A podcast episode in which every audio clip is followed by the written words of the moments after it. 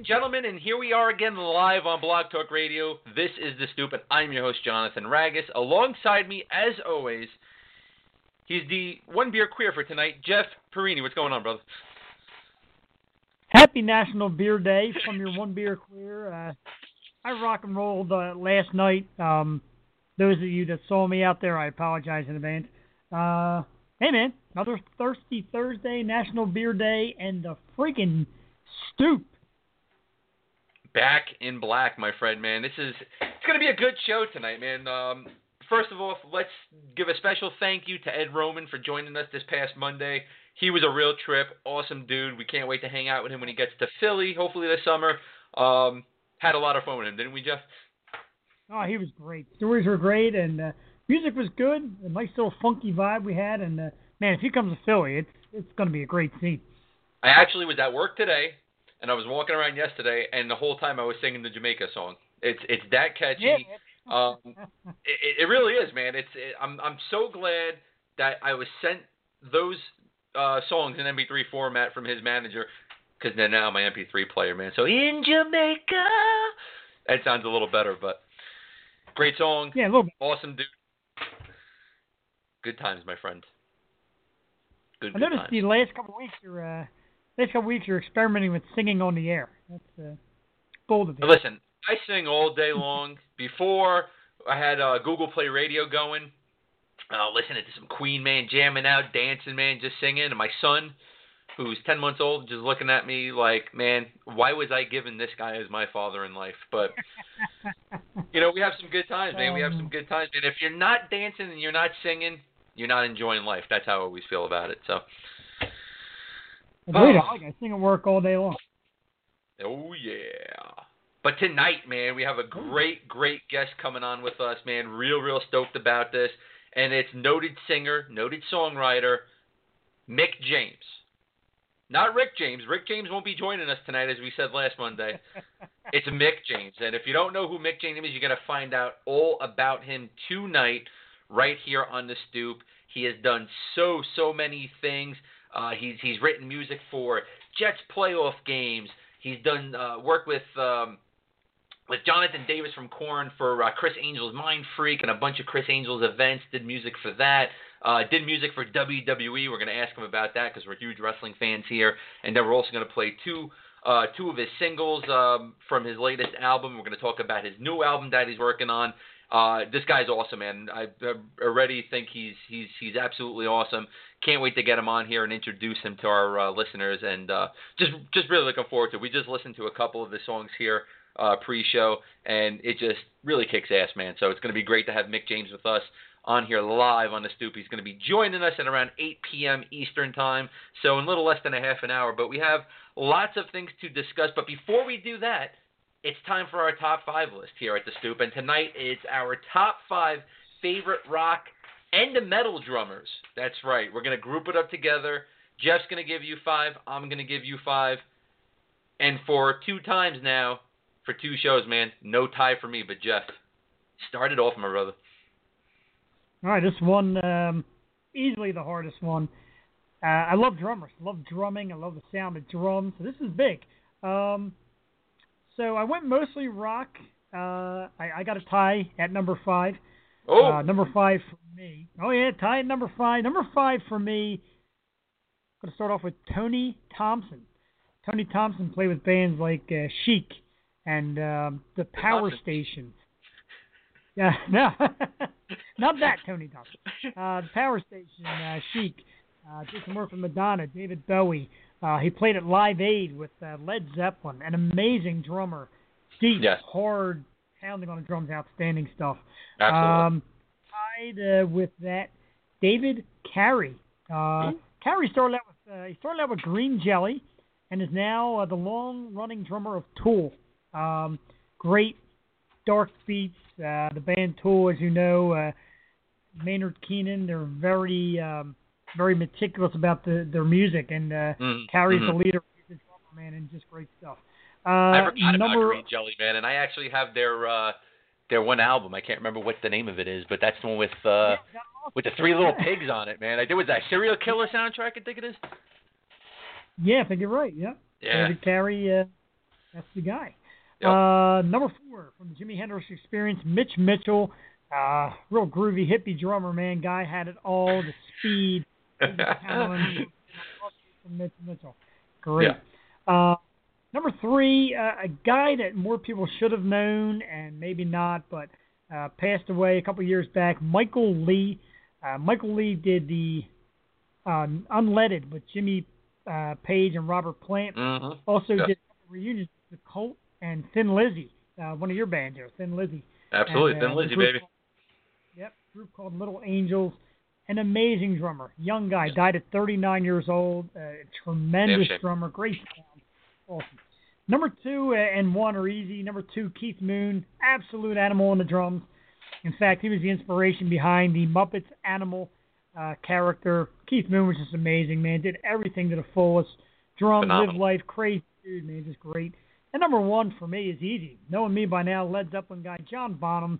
Nobody beats Bonham. The guy just did it perfectly. Every little sound.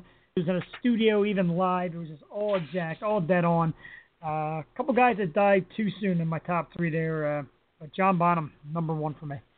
Absolutely phenomenal drummers. Uh, for for for your top six, man. Well, I guess you know top five. You got the uh, you got the uh, the the infamous tie at number five, which is what we do here. Uh, great stuff. Um, I'm I'm I'm dude. We have nobody the same at all. I think that's the second week in a row.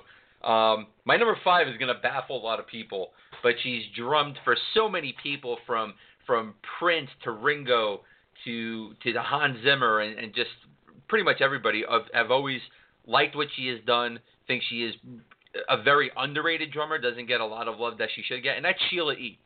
Sheila E. Is is is just one of those women that should get more more recognition on in in the music scene in general, but also on the rock and even on the rock pop scene. I mean, she did work with Herbie Hancock, uh, Diana Ross, George Duke, Marvin Gaye. I mean, you know, se- seriously, just pretty much better. You know, Billy Cobham, uh, Gloria Stefan. I could just go on and on and on. She's done so many great things in her life, and she's been active since 1976. Why doesn't she only get any more love than she does?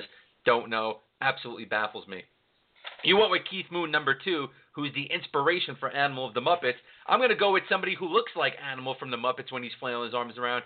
Shannon Larkin from Godsmack. Just absolutely love his drumming.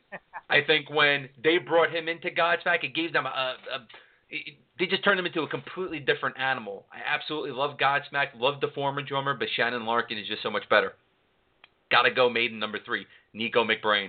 He is just nuts. He's still going at his age, and he's probably gonna be drumming when he's dead. So uh, Nicko McBrain's my number three. number two, just got to see him with suicidal tendencies. Former Slayer drummer Dave Lombardo. That's you know, he he he probably wasn't going to be in my top five.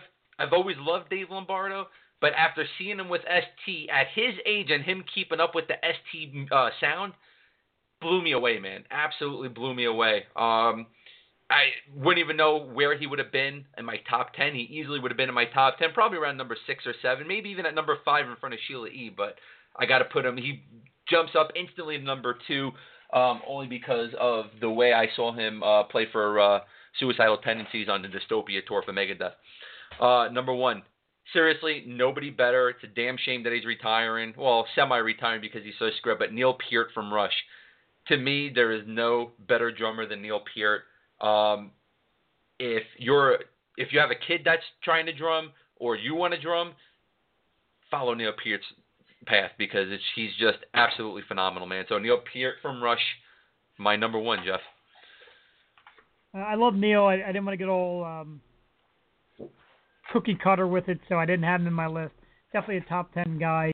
Um, kind of went with guys that did uh, little more with a little less. Uh, a lot of these guys playing the smaller sets and just really pounding on small drum kits and uh, either that or like the classic rock scene. I always like that kind of drumming stuff. So uh, it's a good list, both sides. Just a lot of Absolutely. Absolutely. So let's do a quick, quick rundown here for our top five favorite rock and metal drummers. Jeff's top five. He has a tie at number five with Tony Thompson and David Carey. Number four, Mitch Mitchell. Number three, Michael Lee. Number two, Keith Moon. And number one, the insane, incredible John Bonham.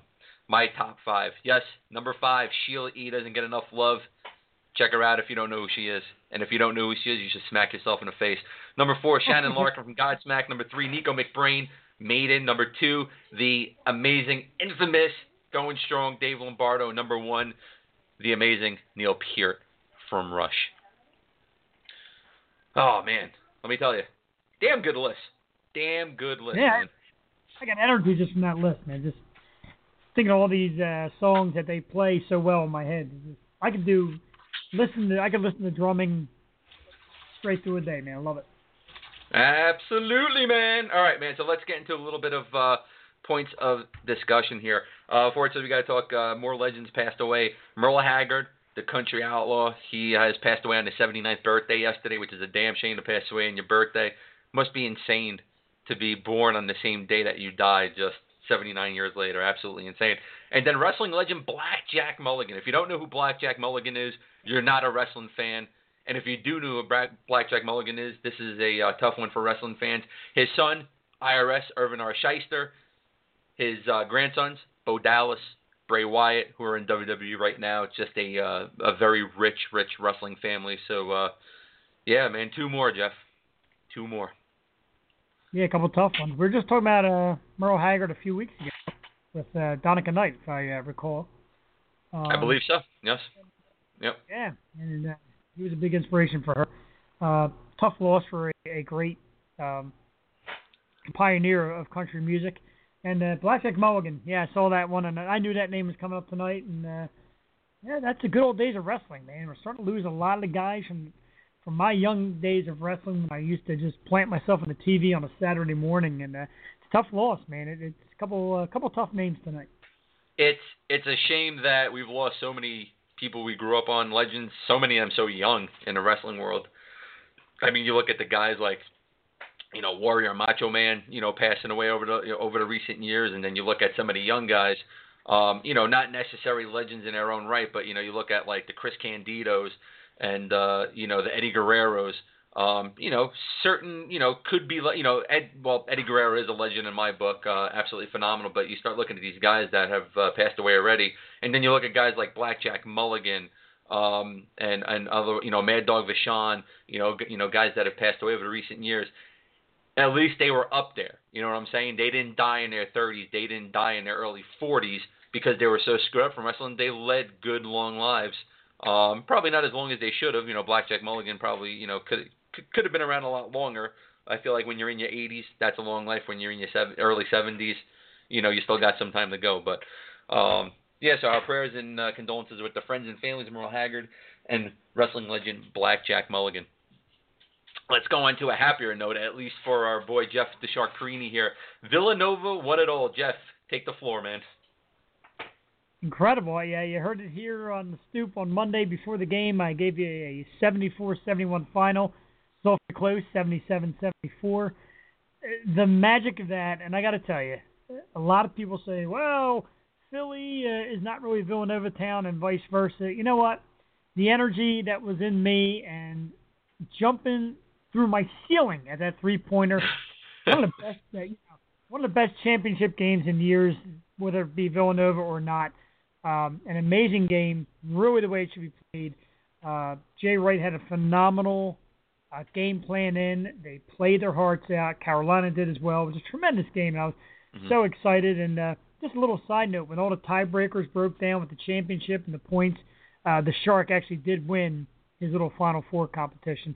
So thanks everybody that played. But I came down to the wire, and my point tiebreaker was the, uh, the icing on the cake. But congratulations, Villanova, man. That's that's great stuff. Well, we got to give a shout out now to Angel Chiller. You you you just dropped the the bowl so bad here by not taking out Jeff in his little Final Four tournament. Um, so with football coming back real soon, we're getting you back into this. So you better take out Jeff. That's all I'm saying. All the all the girls are coming back. Just a shout out to them if and when they're listening.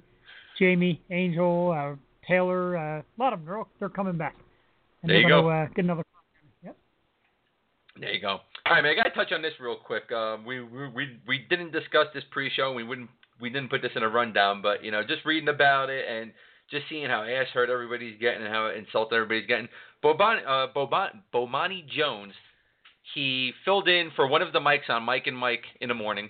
um, and he wore a Cleveland Indians shirt, but instead of it saying Cleveland Indians with Chief Wahoo on it, it was basically the Cleveland Caucasians with a white Chief Wahoo on it, and uh, you know he clarified why he did that, and uh, he said, and I quote, "To have a problem with the logo of this," while pointing to his shirt, would be to have a problem with the Indians. But if you are quiet about the Indians but have something to say about my shirt, I think it's time for some introspection.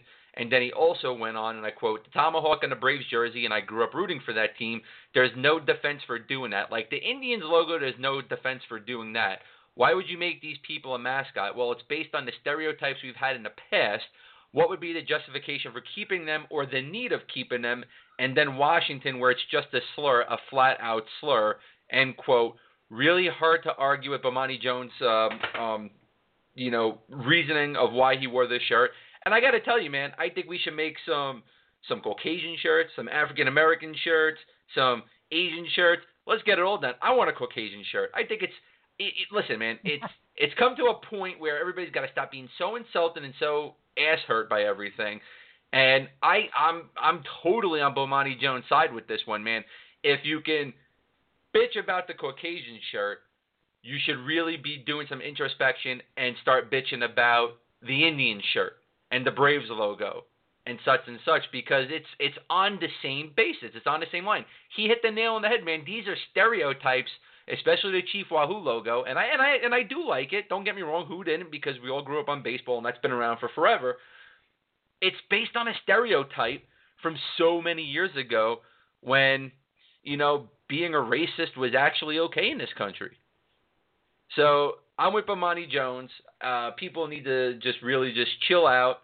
He he brought something to light. His points were absolutely incredible, and I say, get me a Caucasian shirt.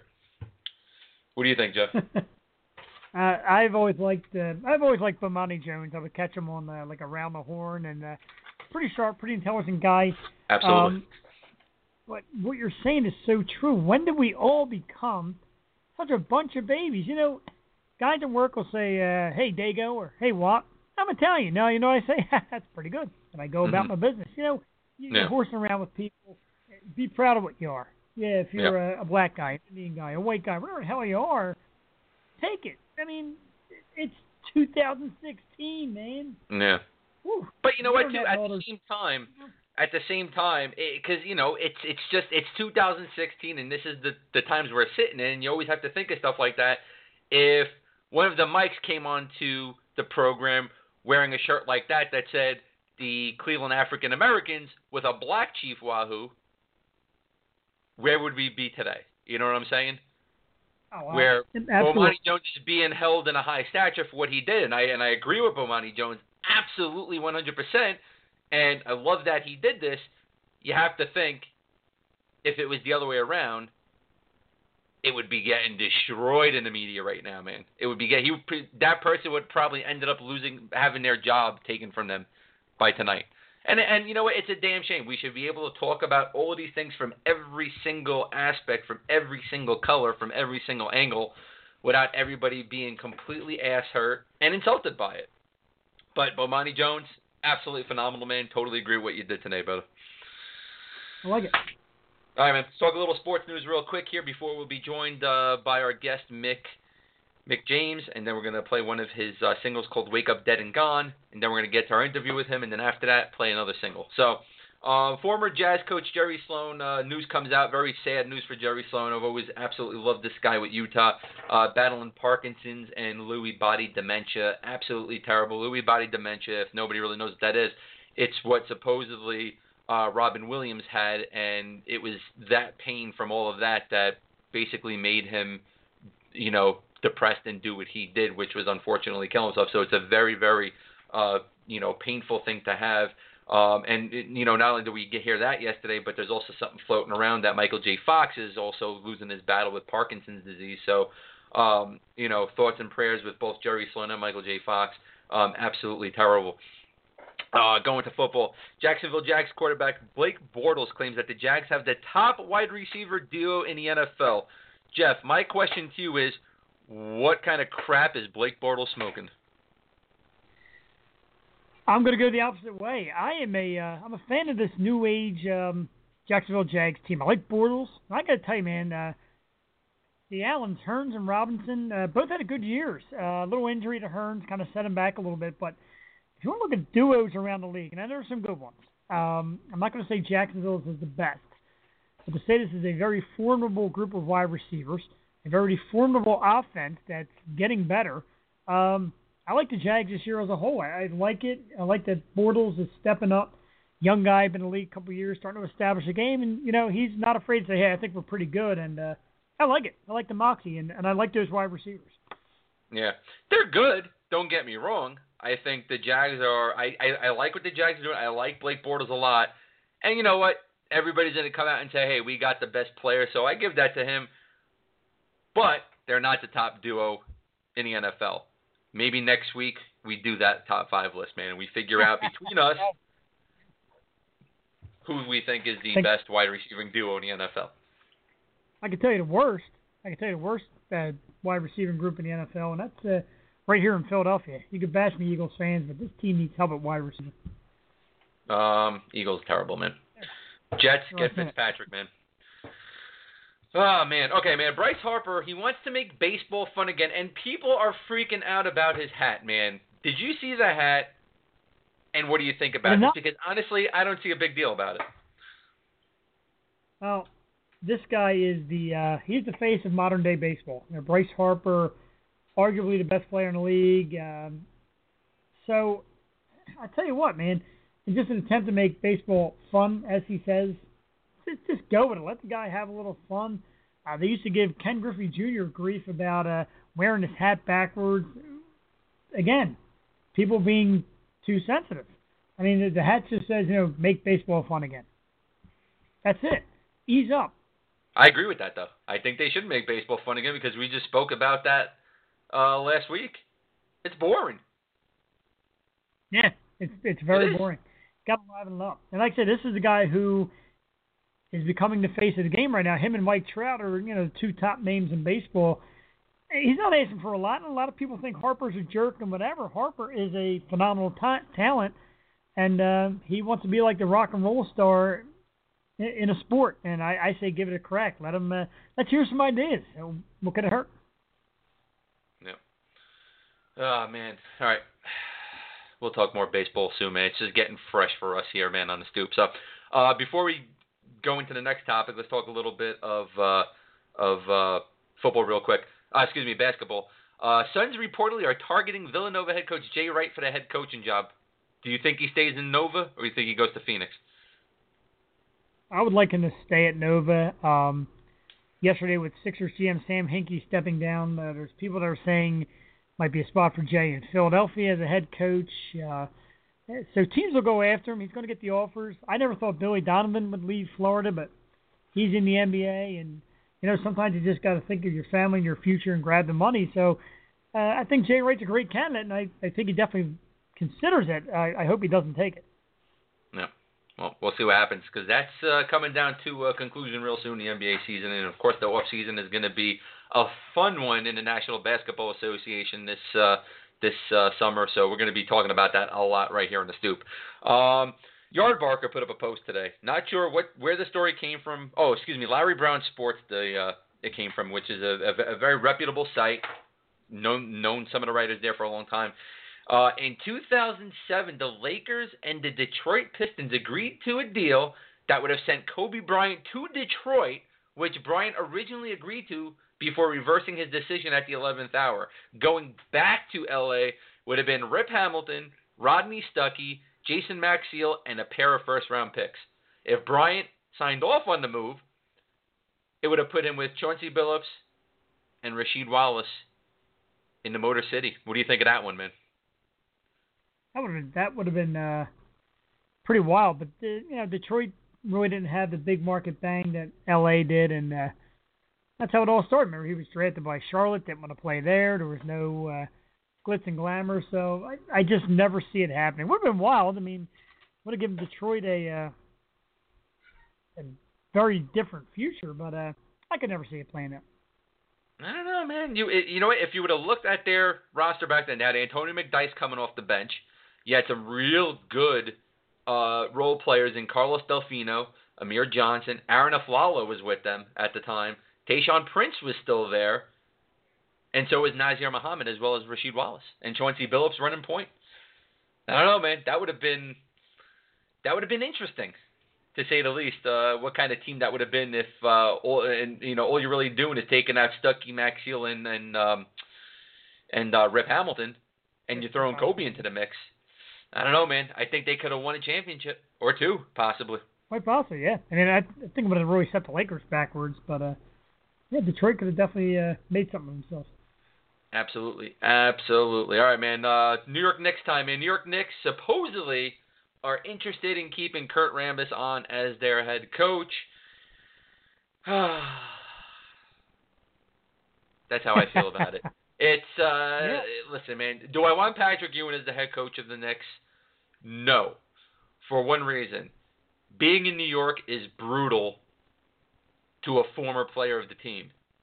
If they start losing, it could diminish Ewing's legacy. But I believe they need a better coach than Kurt Rambis, a real coach that can actually coach this team and get them back. Um, just I like Kurt Rambis as an assistant. Just don't think he's a fit for the head coaching job in New York. Agree or disagree?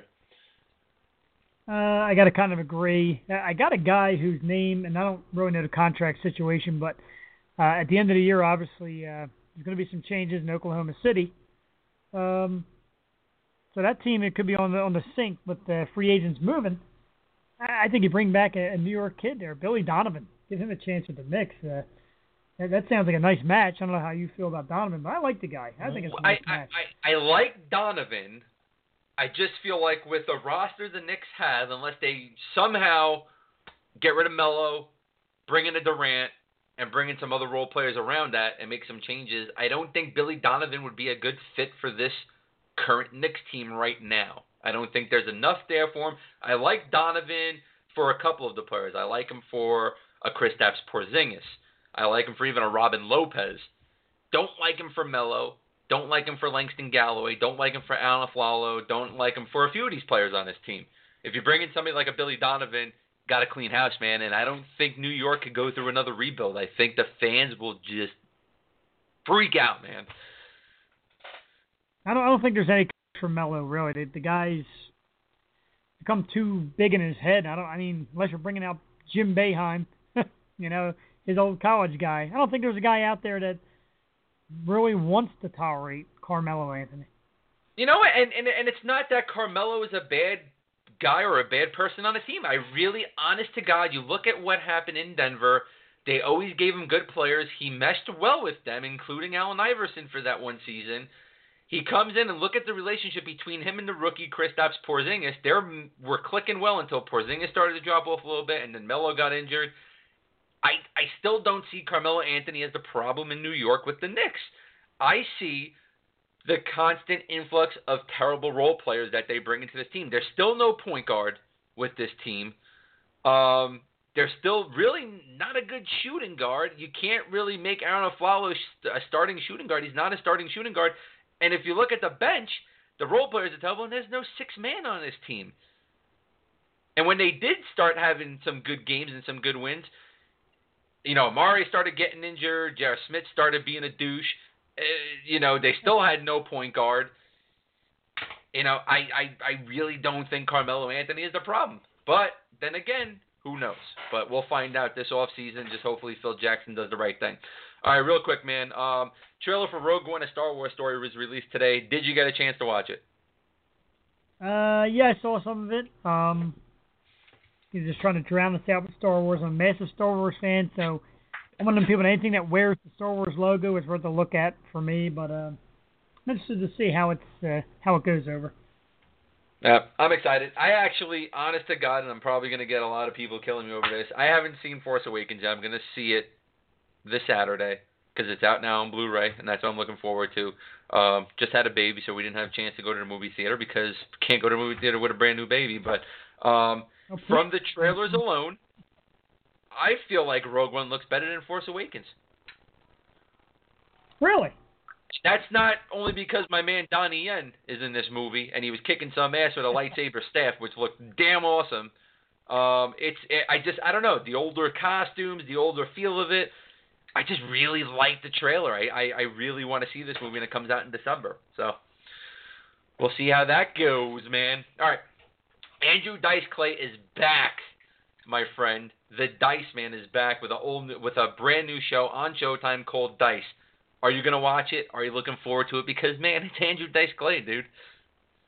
I am so excited. Uh, I'm going to be parked this Sunday. Sunday night's my TV night. Like everybody knows, we talk about I was uh, big into Shameless, and that's now taking its hiatus, as we all love. Uh, so yeah, I'm ready for Dice. Uh, Sunday night's a great time for it. It looks funny. Kind of looks like he's poking fun at himself a lot. It should be funny as hell. I'm, I'm excited for it.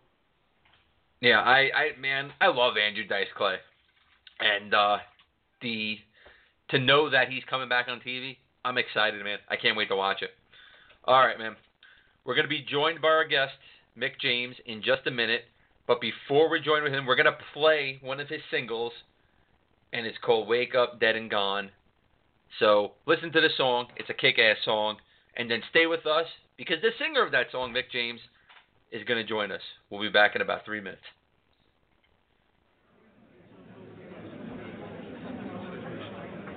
Where are my actual friends? My cousins? My uncles? My mother didn't even go up to the casket. Casket, casket, casket.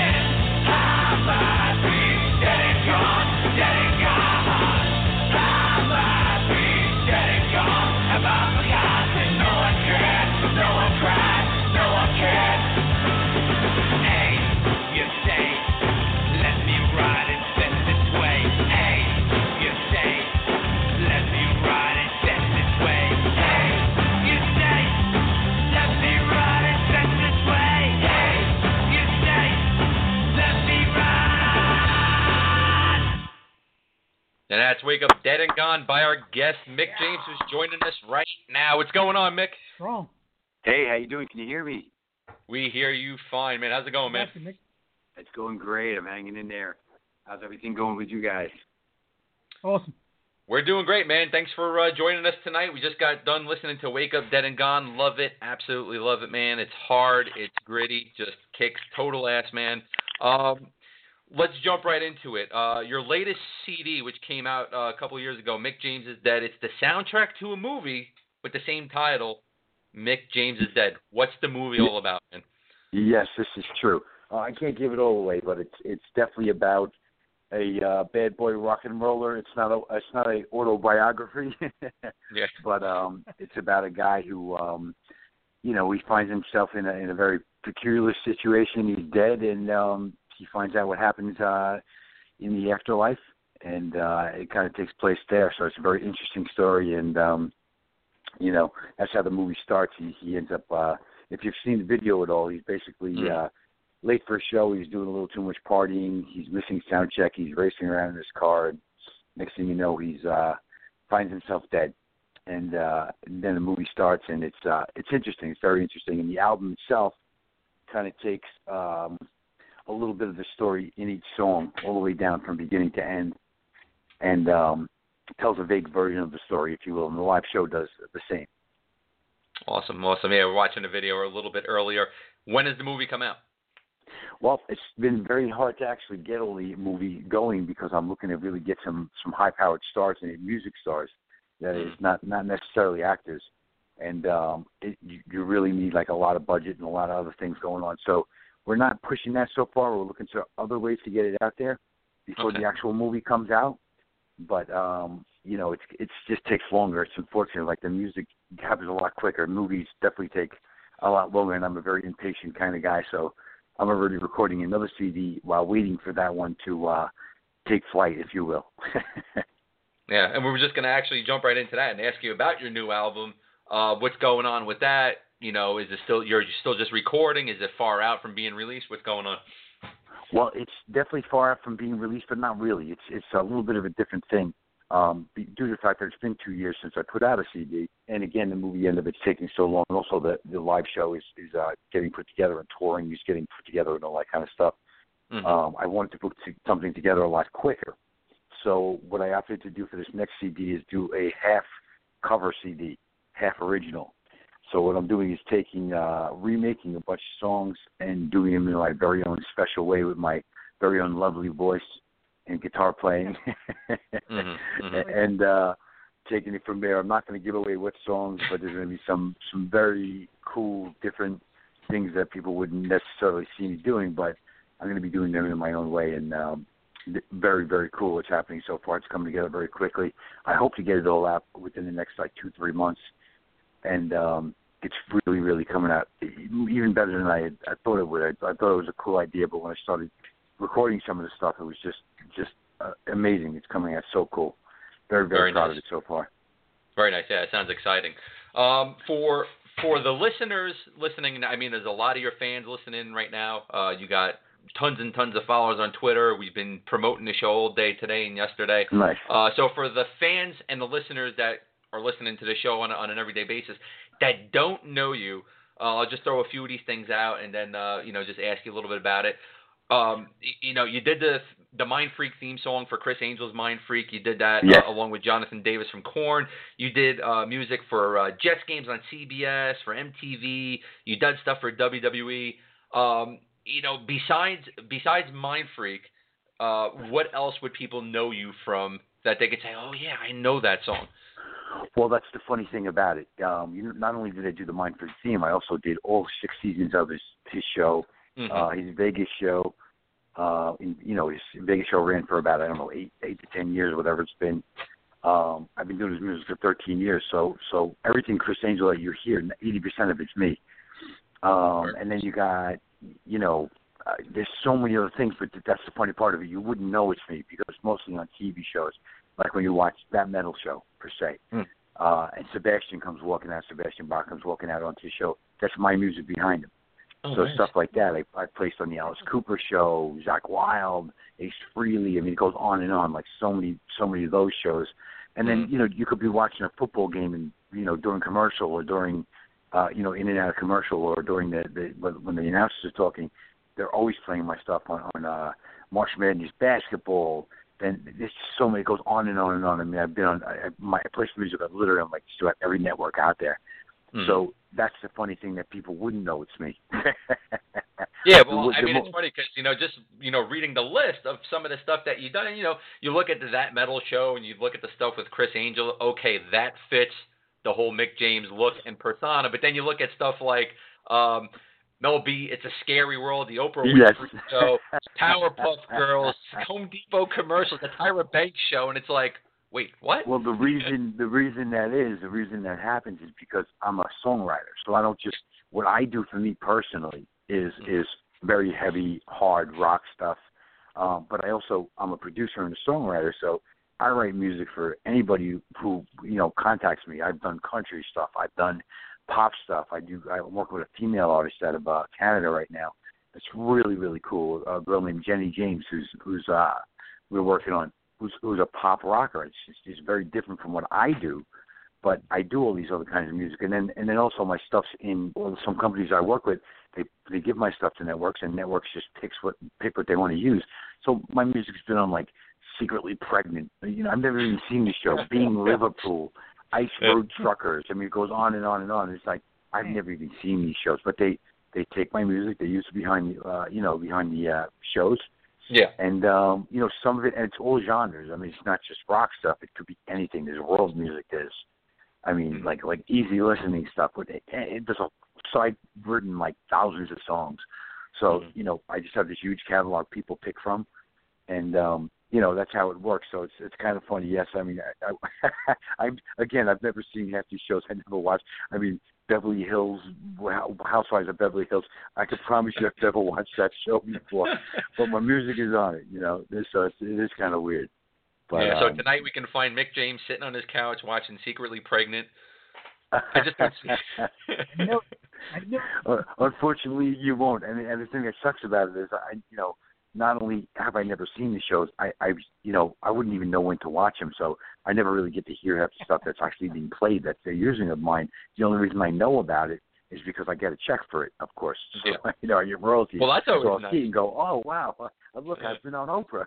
so that's kind of cool, you know. I love that show. Well, you know what? One of the things on the list that I, I want to ask you, if you know or you don't know, uh, it says you did some stuff for the WWE. Do you Yes. know what was actually picked and played on there, or? Well, a lot of times what happens is with the WWE especially, and I believe it was uh, one of the other shows I mentioned. I can't remember what one. It's it's a Criss Angel appearance. He'll appear on WWE and they'll play Ah, Mind Freak okay. when he comes walking in, and Okay. they'll also play some of his other stuff that I've done for him during the shows. So that's how like my music has been placed on TV while Criss Angel happens to be making an appearance. Some some of that stuff has happened. Uh, not not not for the most part with the TV shows, but on occasions that has happened. Like Yeah. he's done some weird. I forget what it was. It might have been CSI Miami. I think he was actually on the show, and they Mhm. used a bunch of my stuff uh, behind it when he was on the show acting. So like you know th- that's just another way that I've placed music.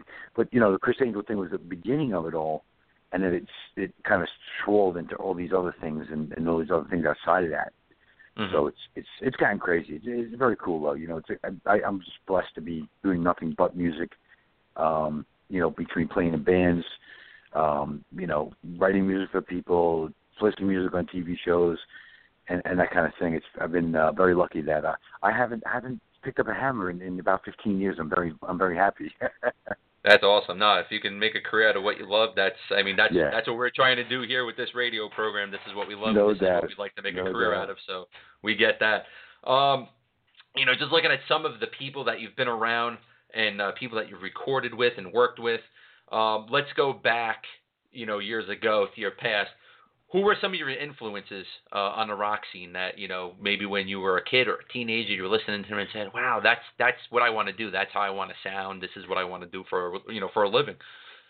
Well, it's kind of funny. I mean, I've I've been in a lot of different types of bands over the years, but it's always been in my heart Mhm. um, and very influenced doing what I'm doing now. It's always been the theatrical rockers. I mean, I, I loved Led Zeppelin was a definite influence. The Beatles, I mean, to this day are still such an influence to anybody and everybody. Even I have ten year old kids and they love the Beatles, and you know, it's just a, a timeless, never ending thing. But I mean, it's always been the theatrical rock guys that have turned me on and made me want to pick up instruments like the Alice Coopers, David Bowie, um, Kiss. People like that were the ones that made me want to pick up a guitar, uh, and actually were very, very instrumental in wanting me to do what I'm doing now, which is not only playing like a character, because Mhm. everyone has known me as Mickey James, but Yeah. for the character to become Mick James, Mick James is the the prick rock star who's the you know bad boy partying, having a too, way too good of a time kind of guy. Not that I haven't been that way in my in my past as a Yeah. younger guy, but Mhm. you know, um, you know, you you live and you learn. You can't you can't keep that up without anything in a real coffin. And um, you know, bottom line is that uh, you know, it's it's playing a character, and that that's really the David Bowie who who you know he was Aladdin Sane one minute, then he's Major Tom, then he's you know Ziggy Stardust. He's he's all these different people, and Alice Yeah. Cooper doing the same kind of thing. That was just very much like a very big influence, and um, keeping the whole Mick James is Dead story in mind when I was writing it, and I was thinking that I very much had Alice Cooper in my mind um, Mhm. because he did have a lot of concept records and things like that. And um, you know, I'd like to think that I'm not robbing what he's doing, but being influenced by it and kind of like um, he showed us the way uh, to really do that kind of stuff. Because there's a lot of theatrical guys out there that, that are Mm. doing theatrical, but they're not really putting it together in such a way, um, which which I feel I'm a little separate from these other guys. Is you know, it's, I'm telling a story. I'm doing things for a reason. You know, these guys who get in the coffin and they go, "Oh, I'm in a coffin." It doesn't mean anything. I, I'm doing it for a reason. It's part of the storyline. It's part of the um, you know the imagery of the of what's happening in the story and, and the, the script and and whatnot. So there's like a reason for everything I'm, I'm doing. I'm not just you know grabbing a chicken on stage. Hey, I have a chicken on stage. It's not. I don't do that. But I'm just saying that I don't. I'm not, there's a lot of guys who just do that. They think because Yeah. they they bring a prop on stage that they're they're they're Alice Cooperish, and uh, you know it's not the case. so Yeah. just- Well, I mean, I mean, seriously, who could do it better than Alice Cooper? I really don't think, um, you know, much really- of anybody. His his Yeah, props alone are just insane. he's just you know he's one of those guys. He's really influenced everybody. I mean, a lot of people think like Kiss started it. They really didn't. Alice Cooper was the first guy out there um, who was just the first shock rocker and did all these crazy things. And you know everybody followed. Everybody you know who, who does that kind of thing, like the Marilyn Manson. Younger kids will be like, oh, he's so original. He is to a degree. I mean, he's definitely did some different things. Um, Oh, yeah. But uh, you know, he's he's he's a genius in his own right and does his own thing, and that's cool but Alice Cooper was the guy that really started the genre and really kind of like influenced everybody who does it to do it. Oh, yeah. And and it's funny too because people ask me what my music actually sounds like, and it, it's very in the same vein of a Rob Zombie in the sense it's, it's got electronics in it. It's very funky in a sense. Uh, it's very uh, dark and, and the whole thing. But I'm not influenced by Rob Zombie at all. I think we both listened to the same people growing up. You know, Mhm. which is funny and cool Absolutely. and I and I, I I love his stuff, but I don't even own the Rob Zombie album, so it's not. And I think he's great. Everything I've ever heard from him, I think is. Uh, I love what he does. I haven't yet to see him live. I hear his show's amazing, um, and he's definitely you know he's uh he's a he's just a you know a great artist that people love. But it's just it's just funny because people say, oh, you like Rob Zombie? I'm like, oh, really not like Rob Zombie, but I think we both kind of grew up listening to the same same people, which again I would have to believe is Alice Cooper, David Bowie, Kiss, and, and so on. Yeah, You know. I mean, you know what? Even if you probably spoke to, you know, the GWARs and the Slipknots, I'm sure everybody turns Sure. around and says, "Oh yeah, you know what? We we we were highly influenced and impressed by Alice Cooper, and we said, what Oh, can no we doubt. do?" Oh yeah, there, there's there's there's no question about it. But it's just cool to see that whole, you know, shock rock still just so strong today, man. Everybody trying to do their own. You know, thing with it, so it's really cool. You No know, doubt, just looking no at some of your pictures, and like you said before, we were talking uh, earlier on Facebook you know, you're you're laying up in a in the coffin and you're on an embalming table just minutes after a dead body was actually on it. True Um, story. yes, which I- I- I just- thing. I just told Jeff about that and he said, "What? Hell no." So the, whole story is basically, and the funny thing is, people would assume I'm a horror buff and that I'm I'm into all this these kind of things, and, and that's not the case at all. I'm not a horror buff, you know. But I mean, it was it, the, the story warranted it. Um, I was lucky enough to contact um, a funeral home, a funeral director from the neighborhood I had grown up in, who lived across the street from me as a kid growing up.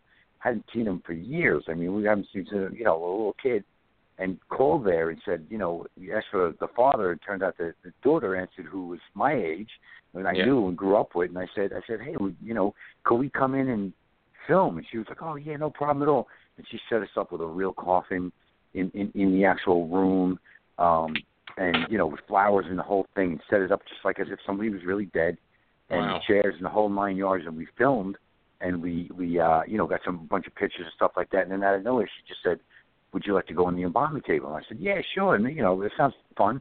I, I did not thinking anything of it. Then we go down in the basement, and it's the creepiest thing you'll ever see. You see the tools they use to like stitch dead bodies up and cut them open, and Oh the, yeah. the oh, embalming no. table itself is creepy as hell because it's on an incline from from Yeah. head down. So it's like a mm-hmm. little hole at the bottom when they drain your fluids. I mean, the whole thing is is really creepy and crazy. and she, you know, she mm-hmm. told me, you you know, just give us a few minutes. We'll get the, the body on it, and then we can go down there. I was like, oh my god, they cleaned it up. And, and the the craziest part of it, and I was laying on this thing in my underwear, which was cr- insane. And then um the craziest thing was there was a a body bag there, and so one of the photographers said, "Hey, you know, why don't you get in the body bag?" I said, "No, it's a great idea. We're gonna like leave it a little bit open so you can see my face in this bag." I go to get in it, and I look, and there's there's a, a name on it, and I, and, I, and I Oh. look inside it, and there's fluids in it. And I said, "Wait a second, Oh. this thing's like used." I said, "I can't get in this thing." It's a- Again, I'm in my underwear, so I'm not getting in this thing. So then I, I said to the funeral director, I go, "Do you have any, you know, new body bags? This one's like used." She's like, "Mickey, bodies uh, we don't have body bags here people come here in body bags and i said oh my god i almost got into this thing zipped it up Oh man. but the, the oh. funniest twist of the whole story was the entire time i was laying in the coffin which by the way was very comfortable. It was it was it wasn't a bad thing. Um the entire time was freaking me out was that's the funeral home they're going to bring me to when i actually do die. So i was there a little early being dead Oh, and, and you know and looking dead with makeup on and seeing photos of me in this thing. And to this day my mother writes me every day on facebook mickey please take the photos of you in the coffin down. Please please. I'm like mom it's just showbiz mom. I don't know what Oh to tell you. you know it's like freak but but that's the that's the the whole you know it it comes down to look if you if you believe in what you do and you're you're believing in what's happening and what you're doing and you're, and you're you know you believe it's going to take off you do what you do. Like even like my hand a lot of people just think it's a, a fake tattoo. It says dead on my right hand because my image from the day in my mind of this whole project was to have me standing as a dead guy who just got into an accident and it said Mick James is and my fist was out saying dead so this is a real tattoo. This is like I go to parent teacher night with my kid, my my kids, and the teachers look at me like I'm freaking insane. Like you're their father, you know? and uh, yeah, it's it's it's interesting, but but um, it's all for the love of the project, and, and again, you got to believe it. It's, there's no being in fake in, in show business in my eyes. People who are, whether it's show business, music, or whatever. If you're not real about what you're doing, people aren't going to believe it if you don't believe it, and that, that's just that's just you know how I roll. And, you know, that's it. Yeah, that's crazy, man. Well, at least you know it's a nice, comfy funeral home now, for when you're there in This the is future. very so. true. I got to tell you, coffins are very, very comfortable. I'm not kidding. I mean, hey, you know what? It has to be. You're going to be in it for the rest of your, uh, you know, eternal life there. So that's that's insane. Um, I know you're busy, but before we let you go, um, I, I have to ask you this because, um, you know, we spoke to uh, Dan Gutschmidt from Adrenaline, we spoke to Jessica from Psycha, and, you know, so so many other people. Um, you know, we love the instruments that are played on the rock and metal scene.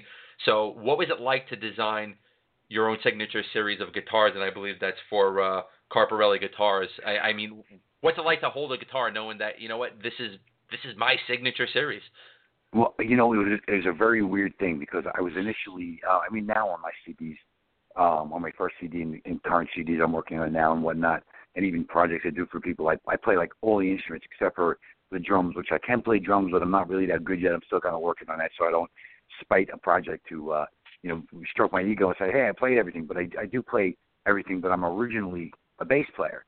So what had happened was I started playing guitar because of the whole Criss Angel thing. He basically said to me, um, you know, uh, I said, look, we need to bring in a guitar player. And he said, he said, no, no, no, no. Why don't you just do it? I, I said, all right, if you want me to, I'm not that good, but I'll do it.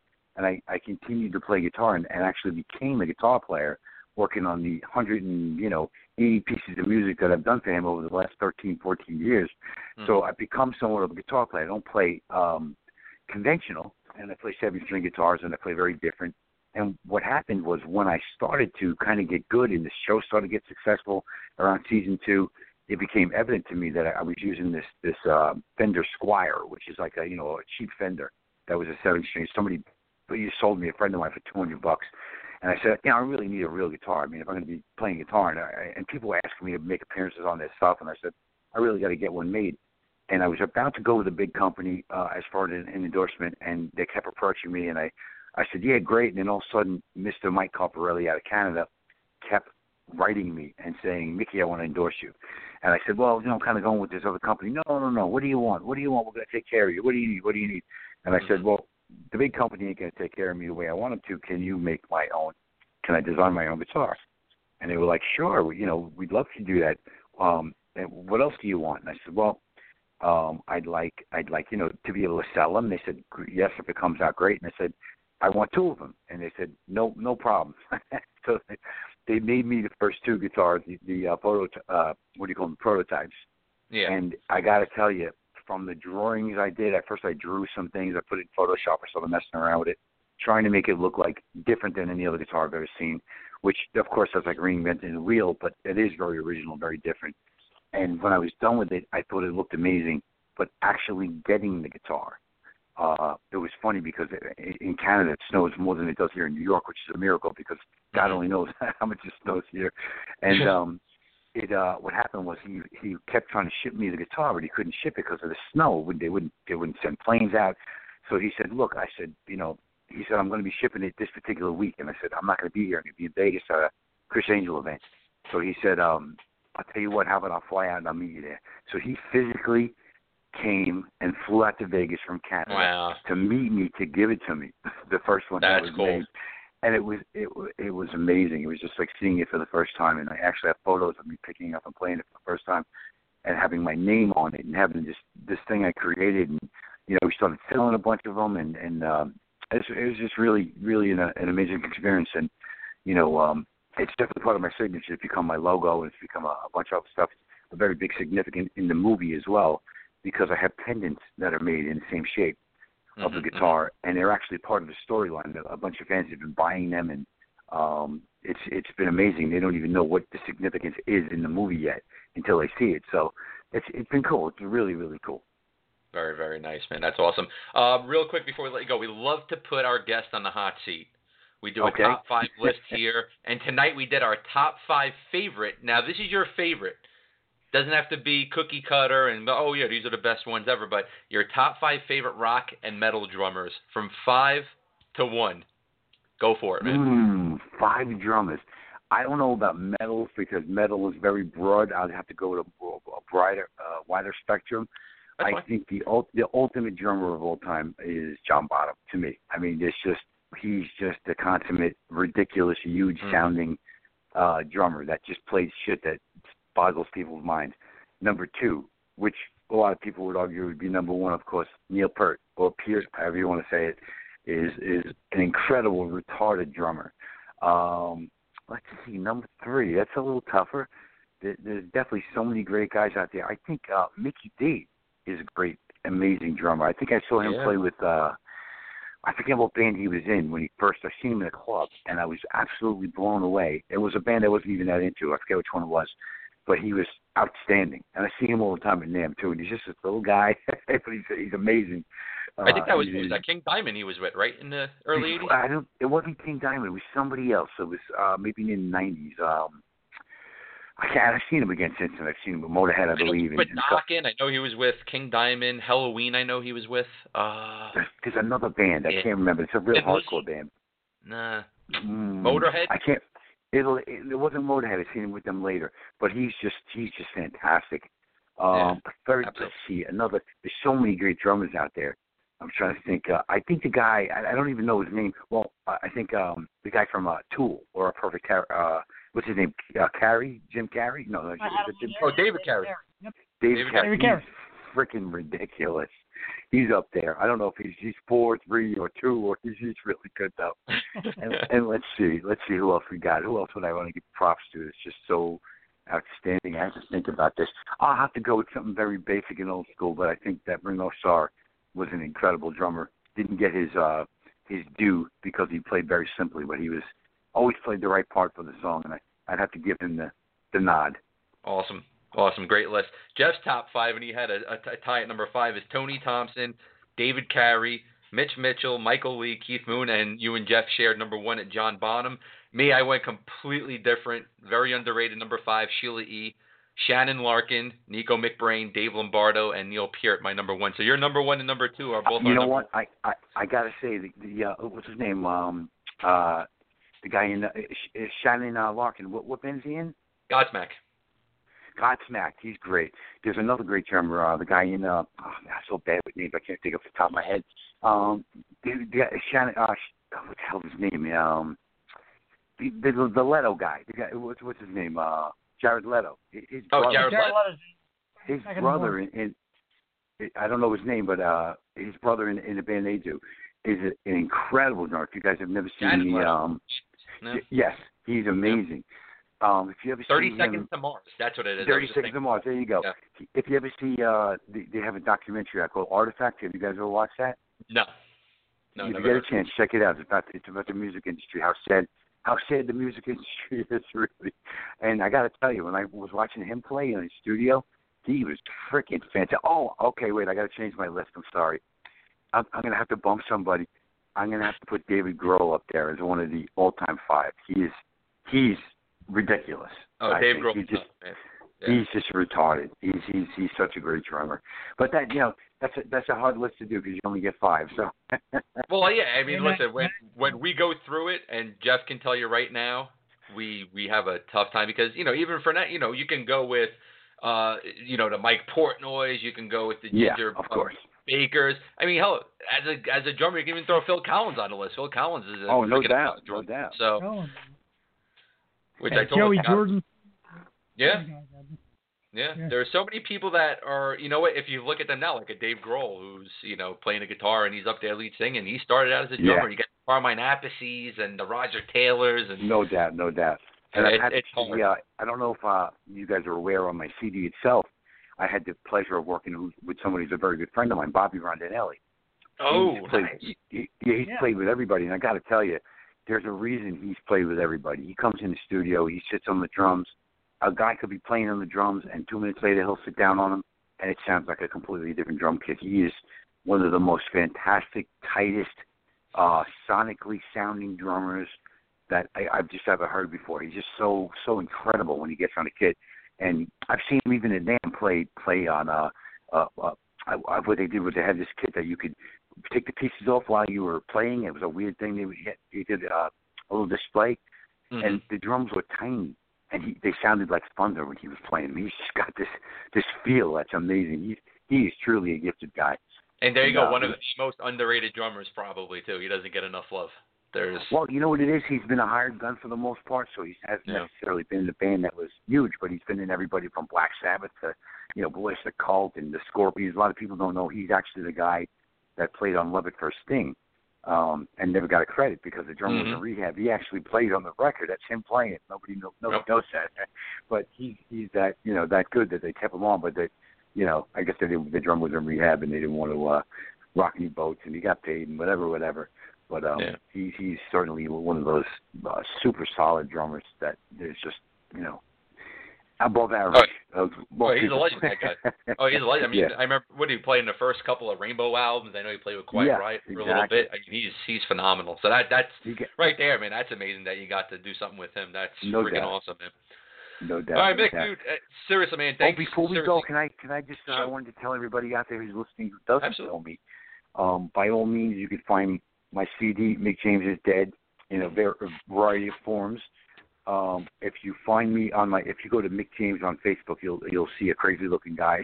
That's me. There's like a lot of Mick James, but none of them look like me. Um, and you could find my my uh, you know my merch. You can go to iTunes or, or, or you know Spotify or any of these places. and find Mick James is Dead is a CD. You can Google Mick James is Dead. You can find it uh, that way. You can buy a hard copy from my site or just download it from from one of these uh, you know retailers. Um, and and also you know I have a store out there. Um, and, and all the addresses. I mean, if you just find me on Facebook, you'll find everything. Or even my Twitter. Um, Yeah. You know, it's at, at Mick James Bitch, which of course is a uh, you know a, a Rick James reference. and and That's um, awesome. you know, there's a, that's the way to find me, and you can find out what's going on. And, and again, uh, real shortly, we're hoping to get some uh, real tour dates um, in Europe Awesome. and, and Mexico is being talked about in a couple of places. So we're looking. And where are you guys located, by the way? Wow, I'm originally from New York. We're, we're I'm now in Philly, and so is uh, Jeff. Oh, so you guys Well- are, right now you're in Philly. Yes, Yes. So we're working on definitely getting out there. So hopefully we'll see you out there. that'd be great, man. We would absolutely love that, and we'll definitely put up your links, your Twitter, your album, everything on our Facebook and our Twitter page as well for everybody. So we got you covered, there, man. Sounds good, man. Had a great time, Jonathan. Thank you, guys. Thanks, so, thanks so much, Mick. We'll get with you soon when you release your movie, when you release the next album. We want you back here, man. Great. And what are you what are you gonna play now? We're gonna play um, "Speeding Like a Fiend." Awesome. Oh, this is the song that kicks off the uh, the CD. So um, Awesome. if anybody hasn't seen it, you guys go check out the video. Very cool, very entertaining. And um, I'll talk to you soon, my friend. Thanks so much, Mick. Have a good you. one, brother. So long. Take care. And that was Mick James, man. Awesome dude, awesome dude. He's done so much in the world of rock. Um, his his music's great, really cool dude. Uh, so real quick, um, let's play his next single. What do you think, Jeff? Man, you ready for some uh, good music? I'm definitely definitely ready for more. Great stuff. Awesome stuff. All right. So this is "Speeding Like a Fiend" by Mick James, and a little tidbit of information for you if you're a, a, a Skid Row guy or uh, you, you know you played for Anthrax for a little bit. Uh, Dave Snake Sabo's on this man, so this is a great, great song. So take a listen, and we'll be back in about three minutes.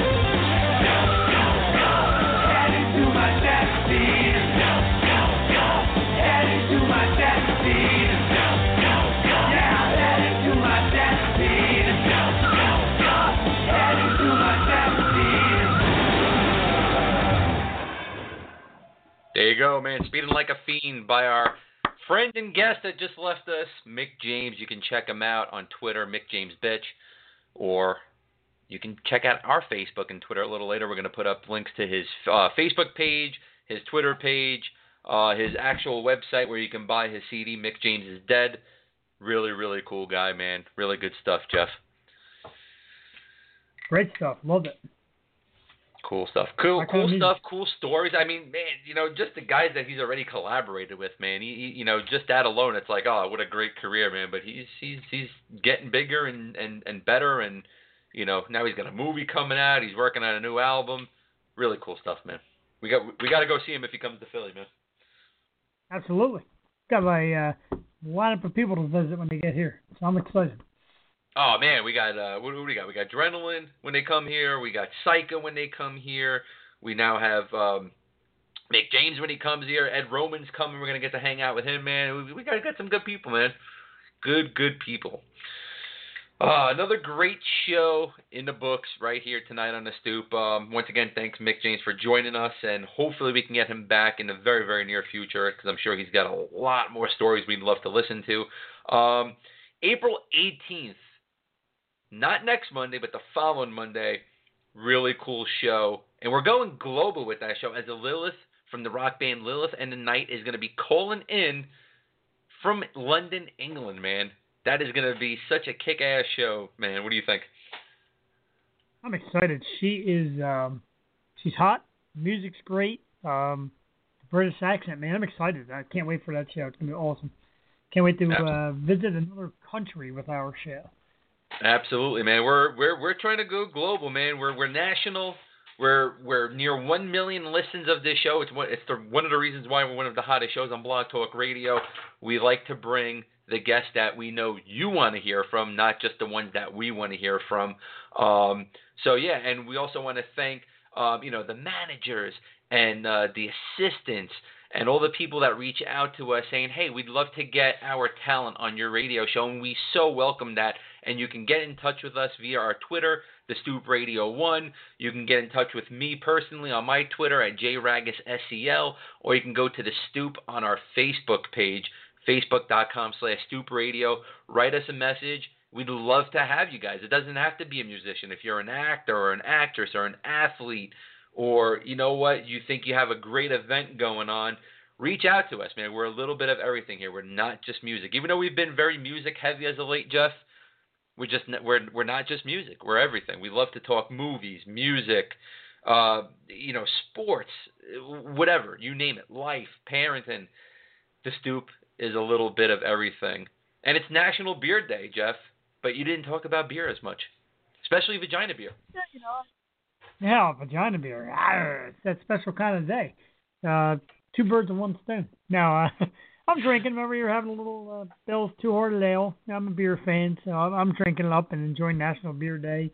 Uh, enjoyed Mick James, enjoyed the stoop, and uh, this is all about, man. We are out here working hard for you people. We thank everybody that joined us and all the guests that joined us, and uh, we're going to keep plugging, not getting rid of us. Nope, not at all, man. We're going to keep pushing along. And please, as always, we love that you guys support us here by listening to our show. But can you please support us as well by liking our Facebook page and like and following us on Twitter? Because guess what? The more followers we do get, the bigger and the better the guests we get. That's just the way the world works, unfortunately. So yeah, we love that you support us, and please continue showing your support for the Stoop. Once again, thank you to Mick James for joining us. We'll be back on Monday with a guest, maybe with not a guest. We don't know yet. It's up in the air. We're working on somebody real special for you guys and ladies, because we know a lot of ladies listen to the show. So yeah, we'll see you next Monday. So for Jeff, the Shark Porrini, I'm Jonathan, Mr. Fahrenheit Ragus, and we'll see you Monday. Good night.